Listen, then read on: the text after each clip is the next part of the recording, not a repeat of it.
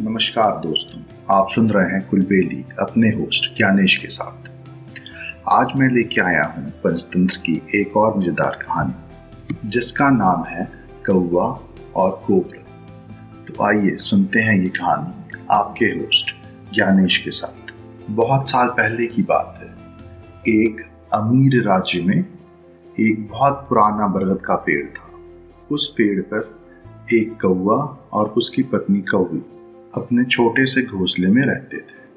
कौआ और कौवी खाने के लिए दिन भर बाहर रहते थे और शाम को अपने घोंसले में वापस लौट के आते थे।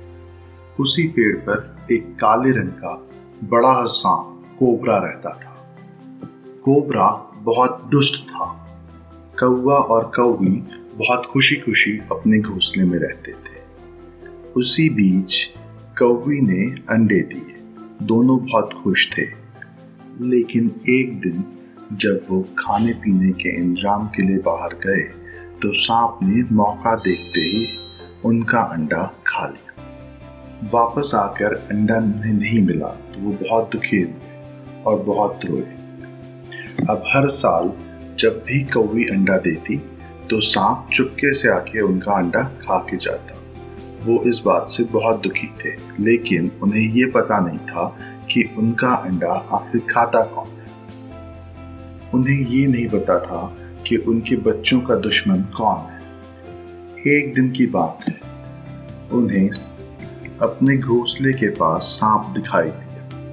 तो उन्हें समझ में आ गया कि ये सांप ही है जो उनका अंडा खाकर बार बार चला जाता सांप को देख के कौवी बहुत रोई, क्योंकि वो बहुत ताकतवर था। और कौवी को समझ में नहीं आ रहा था कि वो इतने ताकतवर सांप से अपने बच्चों को कैसे बचाएगी।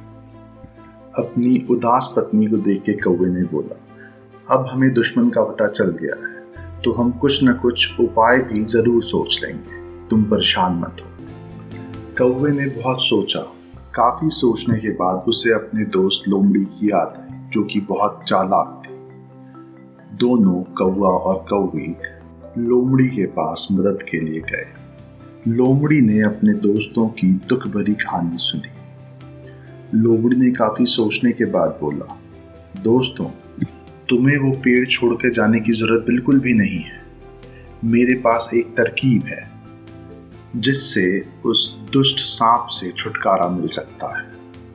लोमड़ी ने उन्हें अपने चतुर दिमाग में आई तरकीब बताई।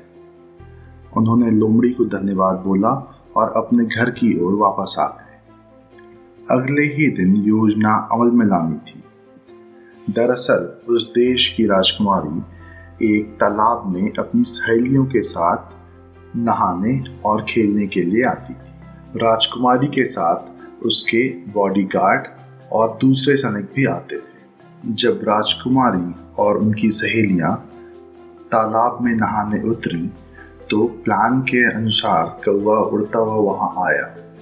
उसने पहले तो राजकुमारी और उनकी सहेलियों का ध्यान अपनी ओर खींचने के लिए गाँव गाँव का शोर मचाया।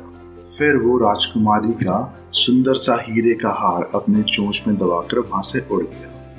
सभी सहेलियाँ चीखी, वो देखो, वो कौवा राजकुमारी का हार लेके जा रहा है, पकड़ो उसे।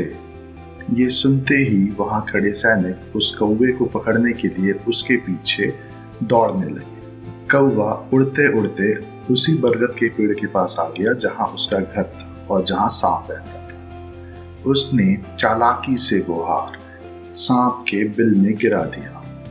सैनिक दौड़कर उस बिल के पास पहुँचे। तो वहाँ हार और उसके पास में ही काले बड़े सांप को देखा।